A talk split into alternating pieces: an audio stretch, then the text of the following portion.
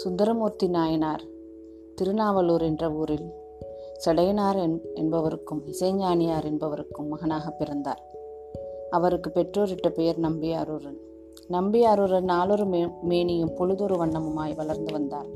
திருமாலின் சங்கு சக்கரம் கதை கட்கம் சாரங்கம் முதலிய அம்சங்கள் கொண்ட ஐம்படை தாலி என்ற ஆபரணத்தை அவர் பிறந்த ஐந்தாம் நாள் அன்று அவருடைய மார்பில் அணிவித்தார்கள் பெற்றோர்கள்.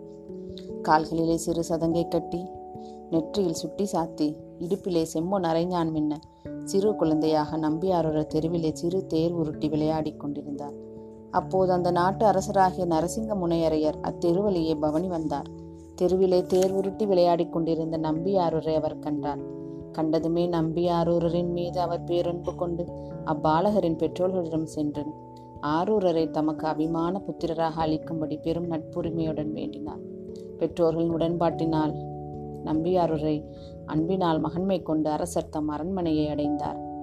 அரசிலம் குமரர் கேற்றார் போல் குழந்தை நம்பியாரூரை வளர்த்து வந்தார். அரண்மனையில் அரச குடும்பத்தில் அரசரின் காதல் பிள்ளையாக வளர்ந்த போதிலும் ஆரூரர் தமது ஆதிசைவ அந்தனர் மரபுக்குரிய முறையிலே ஒழுகி வளர்ந்து வந்தார். உரிய பருவம் வந்ததும் வேத முறைப்படி பூநூல் அணிந்தார். கலைகள் பலவற்றை கற்றார். செல்வத்திலும் கல்வியிலும் சிறப்புற வளர்ந்த அவர் திருமண பருவத்தை அடைந்தார். அதனால் அவருடைய தந்தை சடையனார் தம் தனி திருமகனுக்கு திருமணம் செய்ய விரும்பி தங்கள் ஆதிசைவ அந்தனர் குலத்தில் தங்கள் அருபெரும் மரபிற்கு ஏற்ற ஒரு குடும்பத்தில் பெண் தேடினார். அத்தகையதொரு பலம்பெரும் குடும்பம் ஒன்று புத்தூரில் இருந்தது. அக்குடும்பத்தைச் சேர்ந்த சடங்கவி சிவாச்சாரியார் என்னும் மறையவருக்கு ஒரு பெண் இருந்தார். அக்கன்னி பெண் செந்தாமரை போன்ற அழகுடையவள். அவளை ஆரூரருக்கு திருமணம் செய்விக்க சில பெரியோரின் மூலம் சடையனார் செய்தி அனுப்பினார். அப்பெரியோர்கள் நம்பியாரூரின் குலம் கோத்திரம் அறிவு முதலியவற்றையெல்லாம் சடங்கவீராயரிடம் கூறினார்கள்.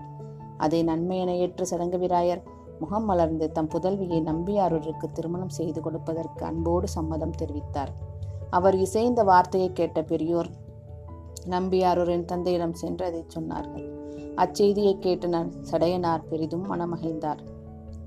இரு இரு வீட்டாரின் சம்மதத்தோடு திருமண ஏற்பாடுகள் கோலாகலமாக நடந்தேறியது. திருமணத்திற்கு முதல் நாள் இரவன்று மங்கள வாத்தியங்கள் முழங்க. மாப்பிள்ளை நம்பியாரூரரை வாழ்த்தி அவருக்கு பைம்பொன் திருமணி காப்பை அணிவித்து வேத விதிகள் வலுவாமல் மனத்துறை சடங்குகள் அனைத்தையும் செய்தார்கள்.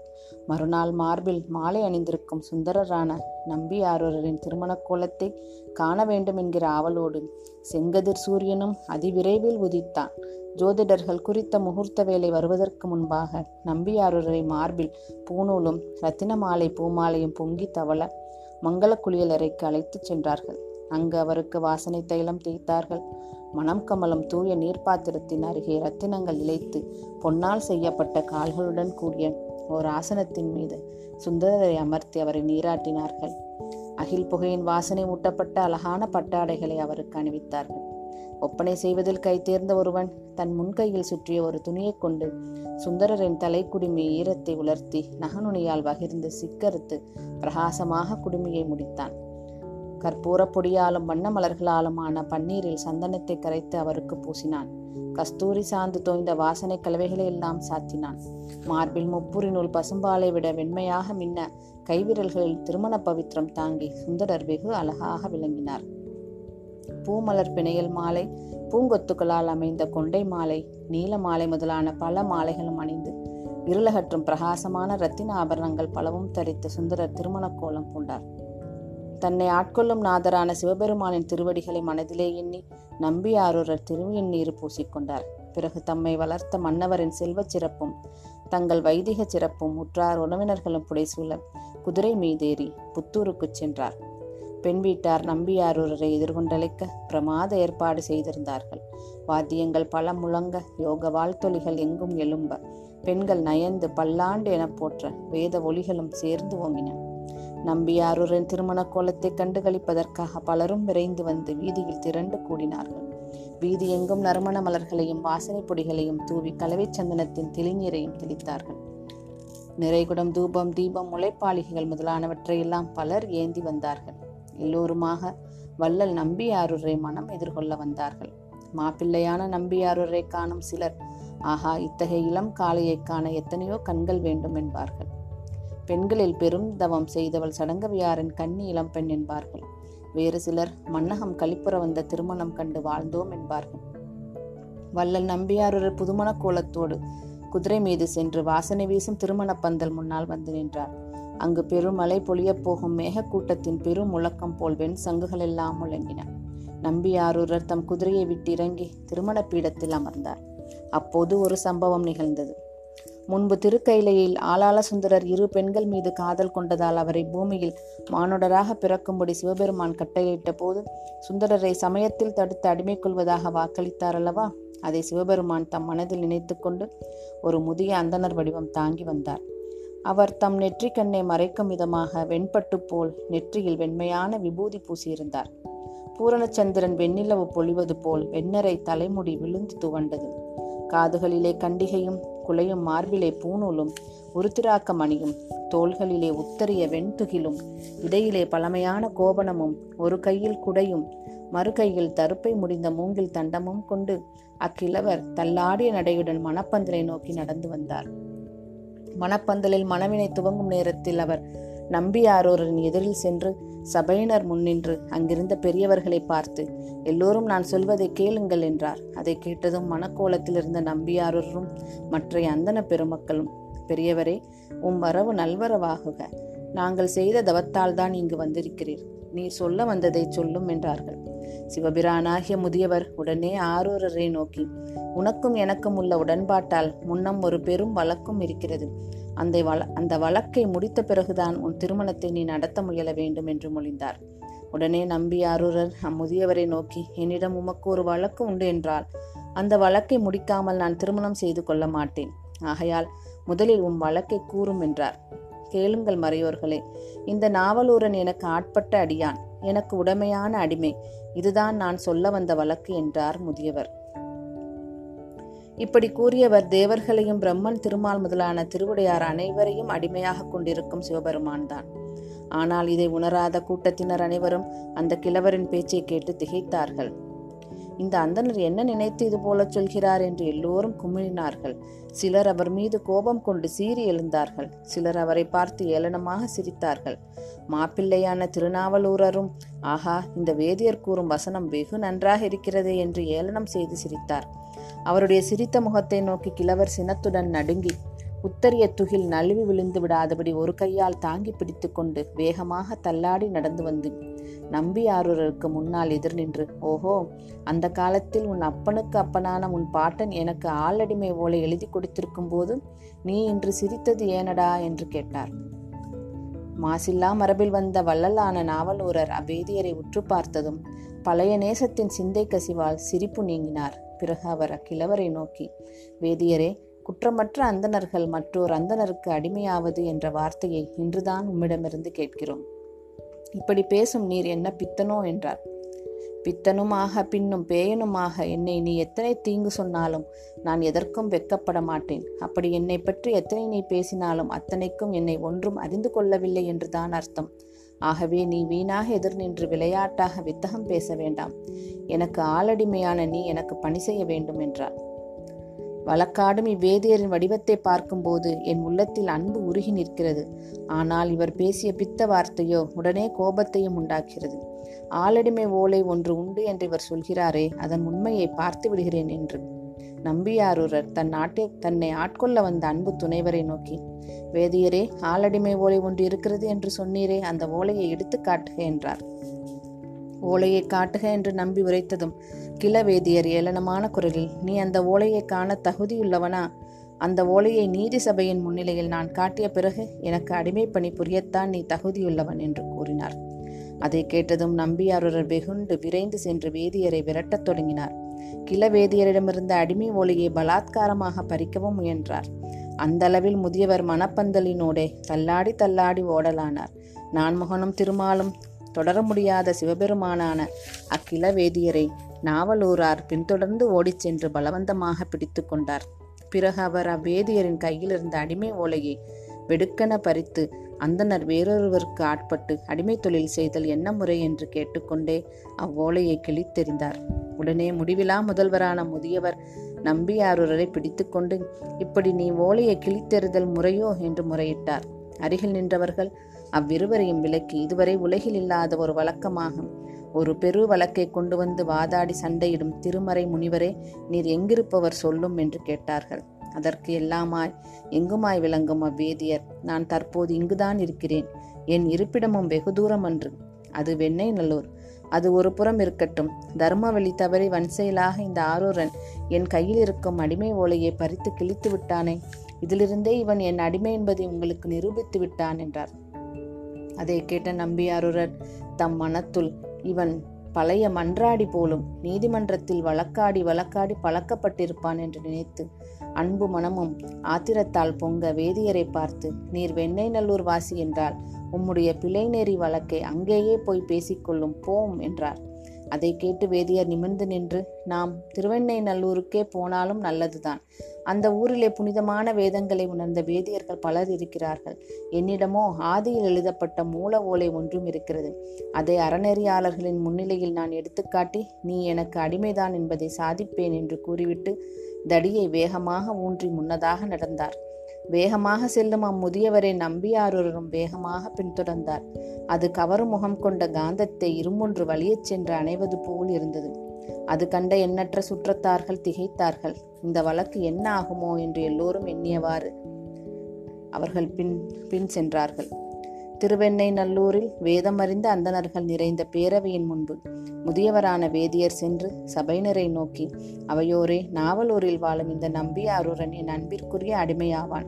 அதற்கு சான்றாக நான் காட்டிய ஆளடிமை ஓலையை இவன் கிழித்துவிட்டு இப்போது மூதறிஞர்களான உங்கள் முன் அவனே வழக்காடவும் வந்திருக்கிறான். இதுதான் என் முறையீடு என்று கூறினார். அதை கேட்டதும் அந்தனர் அவையில் இருந்த அறிஞர்கள் அதிக வியப்புற்று கிளவேதியரை பார்த்து மறைபோதும் அந்தனர்கள் மற்றவருக்கு அடிமையாகும் வழக்கம். இம்மாநிலத்தில் எங்கும் இல்லையே. அப்படி இருக்க நீர் என்ன சொன்னீர் ஐயா என்று கேட்டார்கள். நான் இங்கு வழக்காட வந்தது சரியென்றோ? இவன் கிழித்த ஆளடிமை போல இவன் தந்தையின் தந்தை எனக்கு எழுதி கொடுத்ததாகும் என்று வேதியர் கூறிவிட்டு தனியாக நின்றார். அவையிலுள்ள பெரியோர்கள் ஆலோசித்துவிட்டு நம்பியாரூரை நோக்கி முன்பும் பாட்டனார் மனமிசைந்து உடன்பாட்டின் மீது எழுதிய ஆளடிமை ஒளியை அவர் எடுத்து காட்டினார் என்றால் அதை இன்று வேகமாக நீர் பறித்து கிழிப்பது வெற்றியை தந்துவிடுமோ? அதுவும் தசையெல்லாம் முடுங்கி வயது முதிர்ந்த அப்பெரியவரிடமிருந்து ஓலையை வலிய வாங்கி கிழிப்பது எந்த வகையில் வெற்றியாகும்? முற்றறிவுடைய முதியவர் தம் வழக்கை பொருத்தமாக சொல்லிவிட்டார். ஆகவே இதற்கு அசைவற்று நிற்கும் நம்பியாரூரின் எண்ணம்தான் என்ன? என்று கேட்டார்கள். நம்பியாரூரர் அவர்களை நோக்கி நூல்கள் அனைத்தும் உணர்ந்த பெரியோர்களே நான் ஆதிசைவ அந்தணன் என்று நீங்கள் அறிவீர்கள். அத்தகையவனான என்னை தமக்கு அடிமை என்று இந்த அந்தனர் சாதிக்கிறார் என்றால் இது என் மனதினால் கூட உணர முடியாத மாயையாகத்தான் இருக்கிறது. இதற்கு மேல் நான் என்னதான் சொல்ல முடியும்? இது எனக்கு தெளிவாக புரிந்து கொள்ள முடியாத ஒரு புதிராகும் என்று கூறினார்.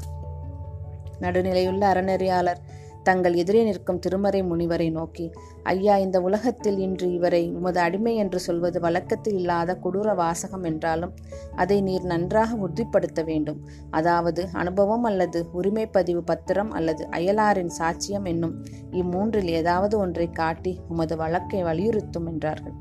இந்த ஆரூரன் முன்பு முரண்டெழுந்த கோபத்தால் கிழித்த ஓலை அசல் ஓலை அல்ல. மூல ஓலையிலிருந்து பார்த்தெழுதிய நகல் ஓலையே ஆகும். வழக்கு விசாரணையின் போது பெருமையுடன் காட்டுவதற்காக மூல ஓலையை என்னிடமே வைத்திருக்கிறேன் என்றார் மாயையில் வல்லவரான கிளவேதியர் அந்த முதல் ஓலையை காட்ட உம்மால் முடியும் என்றால் அதை இங்கே காட்டும் என்றனர்.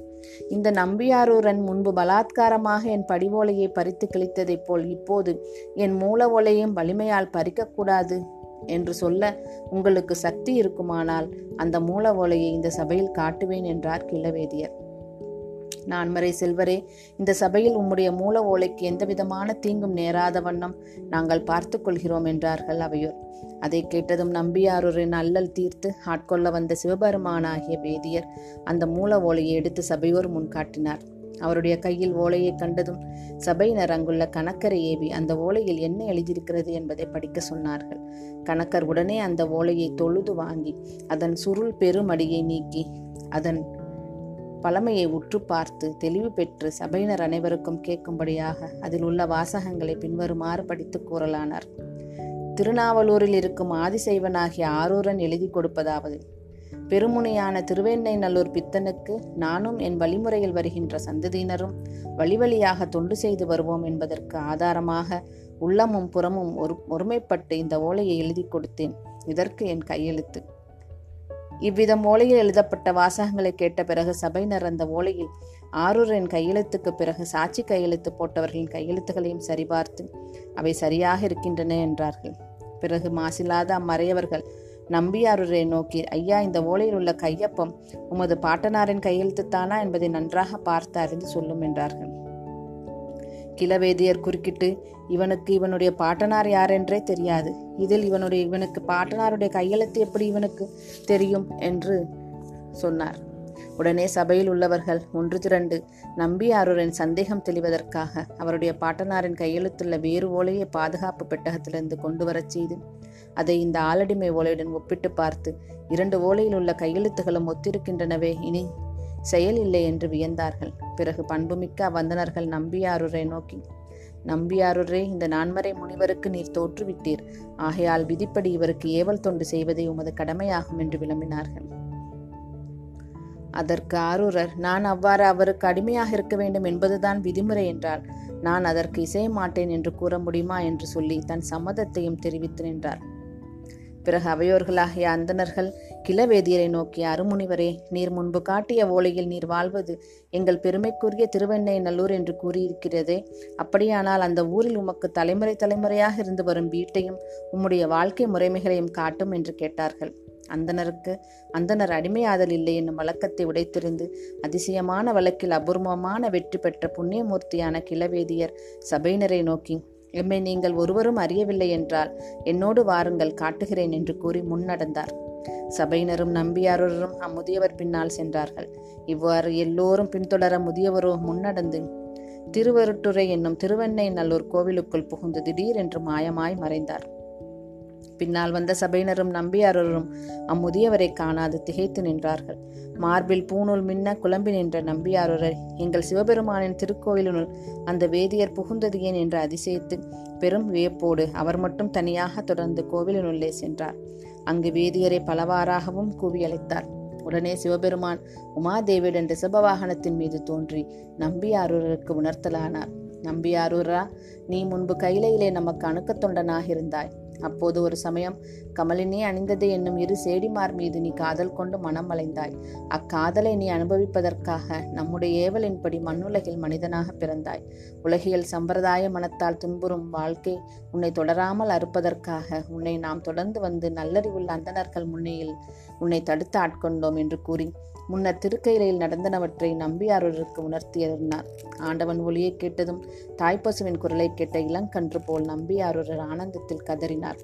அவருடைய கை கால் முதலான அங்கங்களில் எல்லாம் மயிற்சிலப்பு பெருகி எழுந்தன. அவர் தம் இரு கைகளையும் தலைக்கு மேல் தூக்கி கூப்பி தொழுதவாறு ஆனந்தம் பெருக மன்றாடியாரே அடியேனை வலிய வந்து தடுத்தாட்கொண்ட செயல். திருவம்பலத்தில் திருநடனம் ஆடும் தேவரீரன் திருவருள் கருணையோ என்ற அன்பு பெருக்கோடு விம்மினார். அப்போது தோல் கருவி துளைக்கருவி நரம்பு கருவி மிடற்று கருவி கஞ்சக்கருவி என்ற ஐந்து வகையான வாத்தியங்களும் முழங்கின. விண்ணிலே விண்ணவர் பொழியும் பூமலை மன்னகத்திலே பரவி கமழ்ந்தன. மன்னவர் பெருமகிழ்ச்சி பொங்க நான்கு மறைகளும் முழங்கி ஆரவாரம் செய்ய. அண்ணல் நம்பி அருளருக்கு ஆண்டவன் அருள் புரியனானார். நீ வழக்கு மன்றத்திலே நம்மை மறுத்து வன்மையாக பேசியதால் இன்று முதல் நீ வன்தொண்டன் என்னும் பெயர் பெற்றாய்.